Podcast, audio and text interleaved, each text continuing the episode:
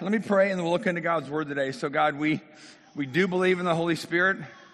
We believe your uh, Spirit opens our eyes because we believe that He's supernatural. And what we're doing here is a supernatural thing.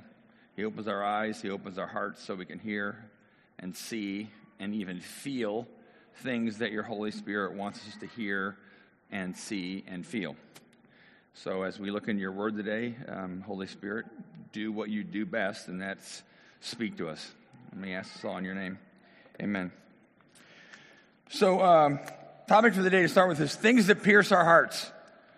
All right, so uh, I'll start off with a silly example. So, I was watching, Aaron and I were talking earlier about watching YouTube videos, but I, I, I don't watch them too much, although they're kind of addictive, you know what I mean?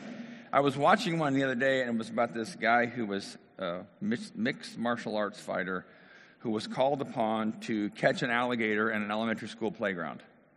All right, and apparently that's what he does anyway. So he's, you know, he's fighting this thing. This is cool. He's an ex-marine. I'm, well, and I'm watching this, and I'm just, it was just entertaining at that point. And then they asked him. The newscaster said, "Do you have a nonprofit for former military people? And what, what tell us about that?" Well, he started talking about Jesus. He said, "I." I do this because I think the only way for, for true health and victory in life is what Jesus did for us on the cross. And this may sound dumb. I'm watching him do alligators, then I'm kind of I'm tearing up because I thought, my, in a sense, I was thinking, way to go. So, and, and it pierced my heart. Usually, when I tear up, it's because something pierced my heart. All right. Other things that have pierced my heart. My dad died when I was 22. It pierced my heart. All right. Death pierces our. I can remember the first time I broke up with my first girlfriend pierced my heart. It was, it was her decision, not mine. All right, pierced my heart, right? Uh, we have a family we know, not in town, but we have a family we know who had a son years ago that committed suicide. It pierces my heart when I think about that. Um, extreme pain in your life. Uh, every time when I read about Aaron and Sadie going back to Riley with Knox, it kind of pierces my heart because it's like, ah, it does, it's, it's not just a thought, it's something else goes. But there's also times, you know, when I'm standing at the aisle and Kathy's coming down to get married, it pierced my heart in a joyful way. I still remember with all my kids, I was happy, but for some reason, when David was born, I started crying. And when I called my mother in law to tell her David was born, I couldn't even talk, and she thought something was wrong. But, it, you know, joy can pierce our heart. Um, first time I was in Pikes Peak, I was like, the beauty pierces your heart.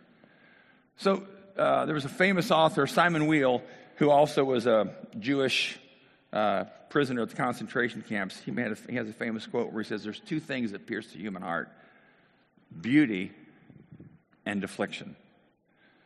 The, the, the times where you're moved in a, in a way that's not just emotional or mental, it's, it's all of you, but beauty as well as pain and affliction. So we're going to look at that today in terms of, because that phrase shows up in our passage today piercing the heart. And I don't know why I'm popping, so I'll try to stop moving.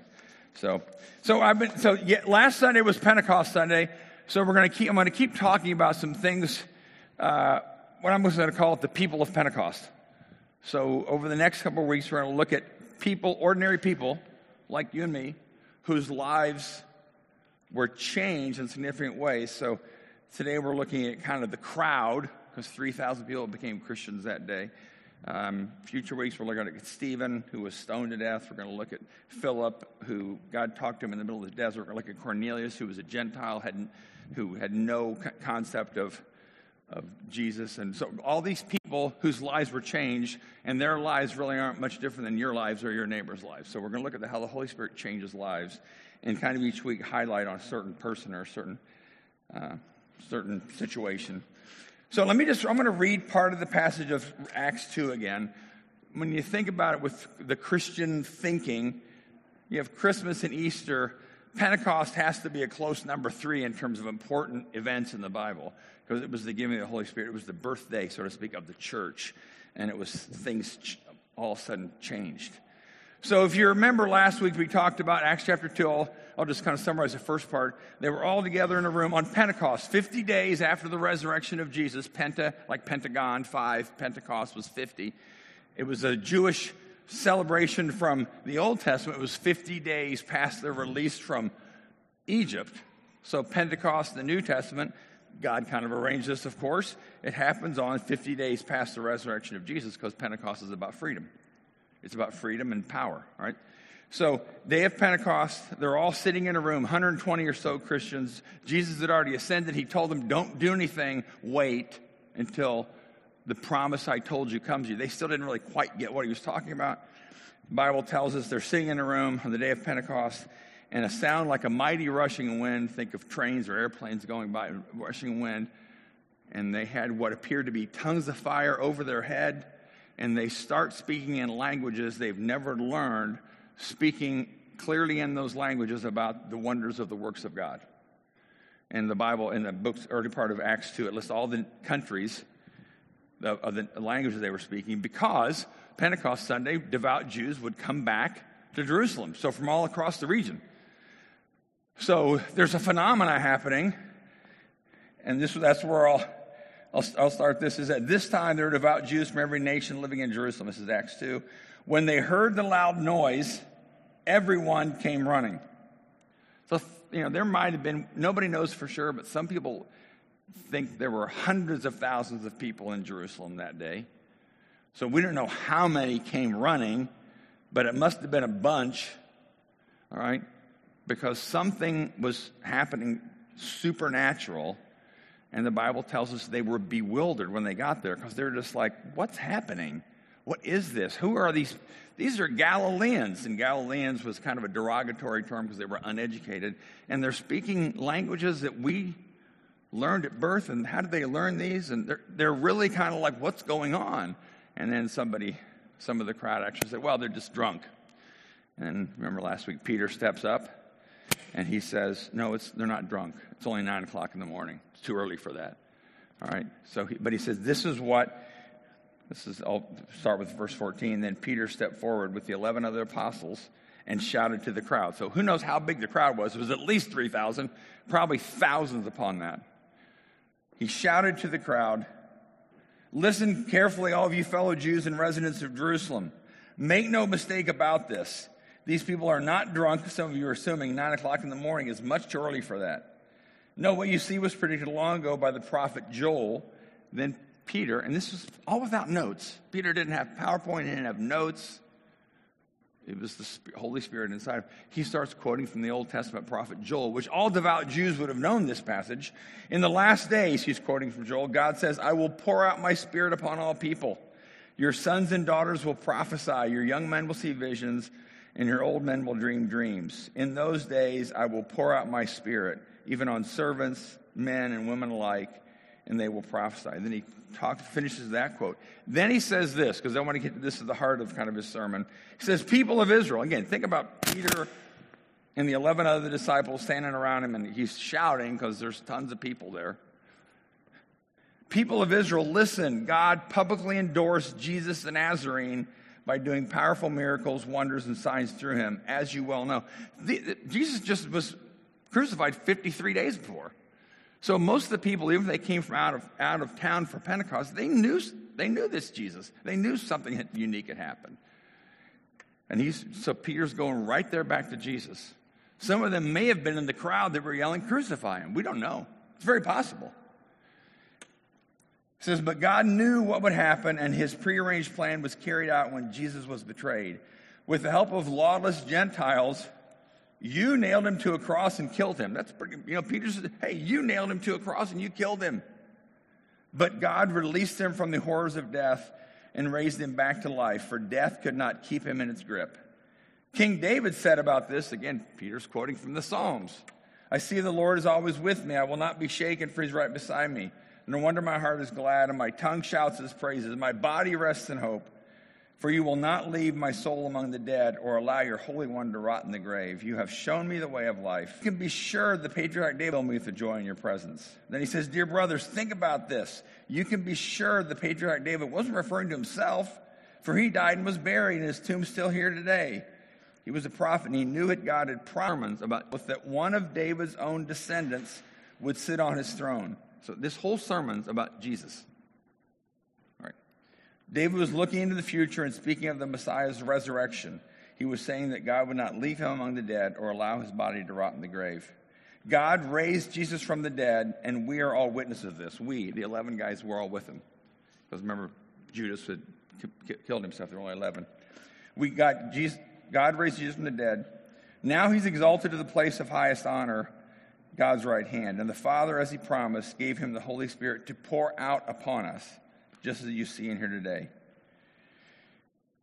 Then he says, quotes another psalm, and he finishes with this So let everyone in Israel know for certain that God has made this Jesus, whom you crucified, to be both Lord and Messiah. So he's going right there about the resurrection of Jesus. The resurrection of Jesus has to be like the crucial core part of the message of Christianity. If Jesus was just a good guy who did good works, then he's just another guy throughout history who was a good guy and did good works. If he resurrected from the dead, something is totally uniquely about him. So Peter is making the argument from Scripture and prophecy.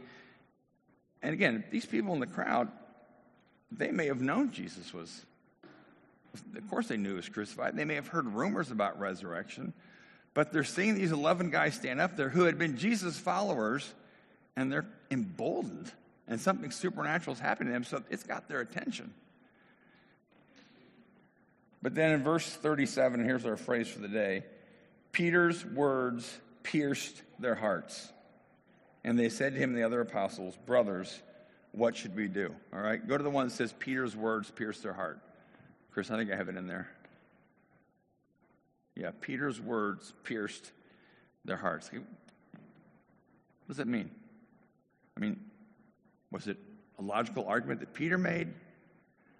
Oh, it makes sense to me. But piercing heart just like I said earlier in my examples, there's something else that's happening. It's like something kind of hits you in a way that stirs your emotion almost in an agitating kind of way. But your mind's also working at the same time, and it's like your whole body is on hyperdrive.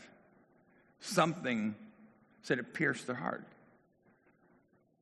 So, this idea of piercing the heart, I think is kind of the heart of this passage in a sense, because it's, it's kind of cut to the heart.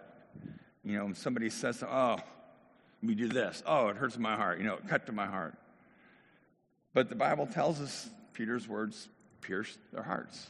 And I gave examples earlier of, you know, Kathy coming down the aisle or sad things, whatever that pierced. But you all would have examples of times where you felt like God said something or somebody said something that pierced your heart in a spiritually meaningful way right?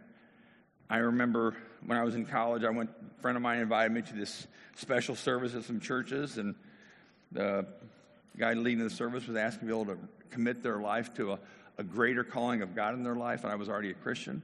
And I, I went forward. That was part. I was already Christian, but I, I, I felt like this guy's message pierced my heart, and I knew that I needed to do something. All right. Um, I was arguing with my older brother one time about something, which happened frequently, I think, when I was younger. And that night I read in Psalms or Proverbs the passage. It was just kind of a random thing. Pride breeds quarrels. And God pierced my heart to help me realize, oh, that's what's going on inside of me. I've shared before about time Kathy and I were arguing about how our reception for our wedding was going to go. And we had some sharp words, and then the Holy Spirit pierced my heart and showed me that I was being kind of a, a jerk in the conversation.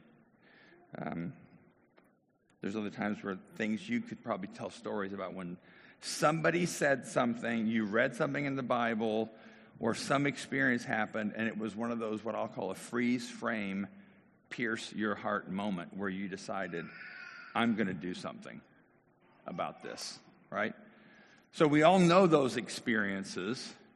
And I get one of the things I want to challenge you right now is keep paying attention to those experiences and don't don't let them fade away. Because these people and they it pierced their heart and then they say this, go to the next slide. They said, "What what should we do?" All right? Think about times when you know, when I was arguing with Kathy and the Holy Spirit pierced my heart, I knew what I had to do. I had to go apologize to her. And the time when I was in the church service where I felt like God was calling me to commit my whole kind of ministry, my life to Him, not as a Christian, pierced my heart, and the guy was saying, I want you to come forward. There's nothing magical about coming forward, but I needed to do something because I knew this was a, a, a, moment for me. All right, so they're asking him, What do we do? What do we do? And this was Peter's response. Just leave it on this slide. He says, Each of you must repent of your sins and turn to God and be baptized in the name of Jesus Christ for the forgiveness of your sins. Then you'll receive the gift of the Holy Spirit. This promises to you, your children, and to those far away, and for all have been exalt- called by the Lord. Then Peter continued preaching for a long time, which I had one pastor say he really loves that passage because he preaches long sermons, so he thinks it's biblical to do that. But Peter continued preaching a long time, strongly urging his listeners, save yourselves from this crooked generation. Those who believed what Peter said were baptized and added to the top first that day about 3,000 in all. So just stop for a second and imagine 3,000 people among a group of thousands of others who are saying, What do we do? And who knows how they did a 3,000 person baptismal service for that day. There's not a lot of water in Jerusalem. There are probably different pools here and there. But what's going on with that? The words of Peter pierced their hearts. Peter said, Repent and turn to God. They did. They were baptized, and the church went from 120 to 3,120 or so. What's happening with that? And again, this shows the supernatural reality of what we do as, as what we call ourselves Christians in the church. So, again, two applications I want to challenge you with.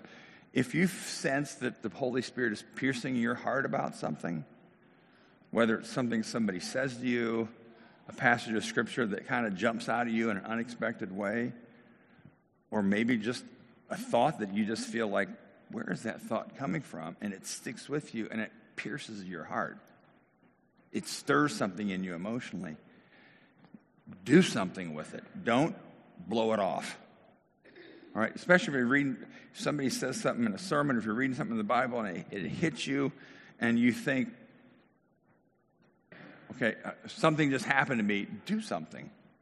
Now, for me, the way I know, and this is, I've realized this over the last if I if something is said to me or I read something or whatever and I I start tearing up, which my younger son David kind of makes fun of me when I tear up. He not he, he says he always tells people if you go to my dad's church, I'll probably cry during the service, so be ready for that. But anyway, but when somebody says something to me and I tear up, that's for me. That's how I understand. Oh, something just pierced because why am I crying? It wasn't a cognitive thing. I'm not an emotional person overall. But I can still remember sitting in a situation where somebody said something to me that was encouraging to me in a way that I needed to hear, and it just kind of, it was one of those freeze frame, pierce my heart moments that I'm so glad God gave to me. So when those moments happen, steward them really well. And if God's piercing your heart about a sin in your life, do something about it if God's piercing your heart with something He wants to encourage you to do, do something with that. If He's piercing your heart, ask the question, What should I do? and let God tell you what that is. Don't let those moments pass by or don't let them cool down. So I, I, I know there's times in my life where I feel like I had these piercing my heart moments. And there's some things I know I, I just let it cool down because I wasn't sure what to do. I didn't really ask. I didn't know if I wanted to do anything with it. All right? So let those, let those moments when they happen do something with it. And then the second part of this is simply just in the sense of think about friends and family, neighbors you have that are not followers of Jesus. Or maybe they were followers of Jesus, but now they're in a really, really bad place spiritually. Maybe a simple prayer for them. Say if your neighbor's name is Bob, Jesus, would your Holy Spirit pierce his heart? Maybe that's your prayer. Or you're praying for somebody who's maybe a prodigal that you know. Maybe your prayer is simply, Jesus, would you, would you pierce their heart. It's, it's basically asking God supernaturally to get somebody's attention about God. All right? So do this with me for a second. Close your eyes. I want you to think of one person right now that you want Jesus to pierce their hearts. Most likely somebody who's not a follower of Jesus, or it's somebody who maybe is a prodigal, like way far away, and you, in, in your understanding, they have a hard heart. All right? So I want you to think about that person. I'm not going to ask you to name them, but I'm going to say in a second one, two, three, and I want you to say out loud, Jesus pierced their heart. And Jesus knows who you're talking about. We're all talking about different people. All right? So I'm going to say one, two, three, and we'll say Jesus pierced their heart. All right, one, two, three. Jesus pierced their heart. So, Jesus, I'm thinking about somebody, and I know everybody else here is thinking about somebody, but those somebodies are names to you.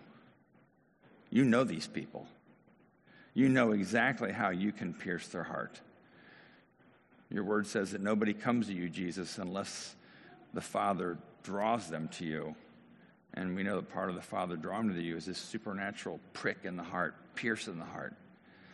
So for these people we've just mentioned, even today, pierce the hearts. Even today, pierce the hearts. And for those of us who are already followers of you, Jesus, would you continue to pierce our hearts when there's things you need to correct in us? or when there's things you need to encourage in us, or where there's ways where you want to empower us. Um, we don't want to live with numb hearts. We don't want to live with hard hearts. We don't even want numb hearts. We don't even want just nominally soft hearts. We want hearts that are wide open to the ways that you want to pierce our hearts. Always, always, always, always lead us to life.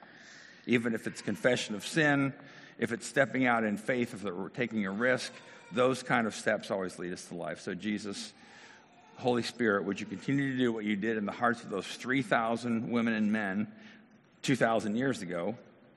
And would you continue that in our hearts, in the hearts of our neighbors, our friends, our coworkers, family members who don't know Jesus?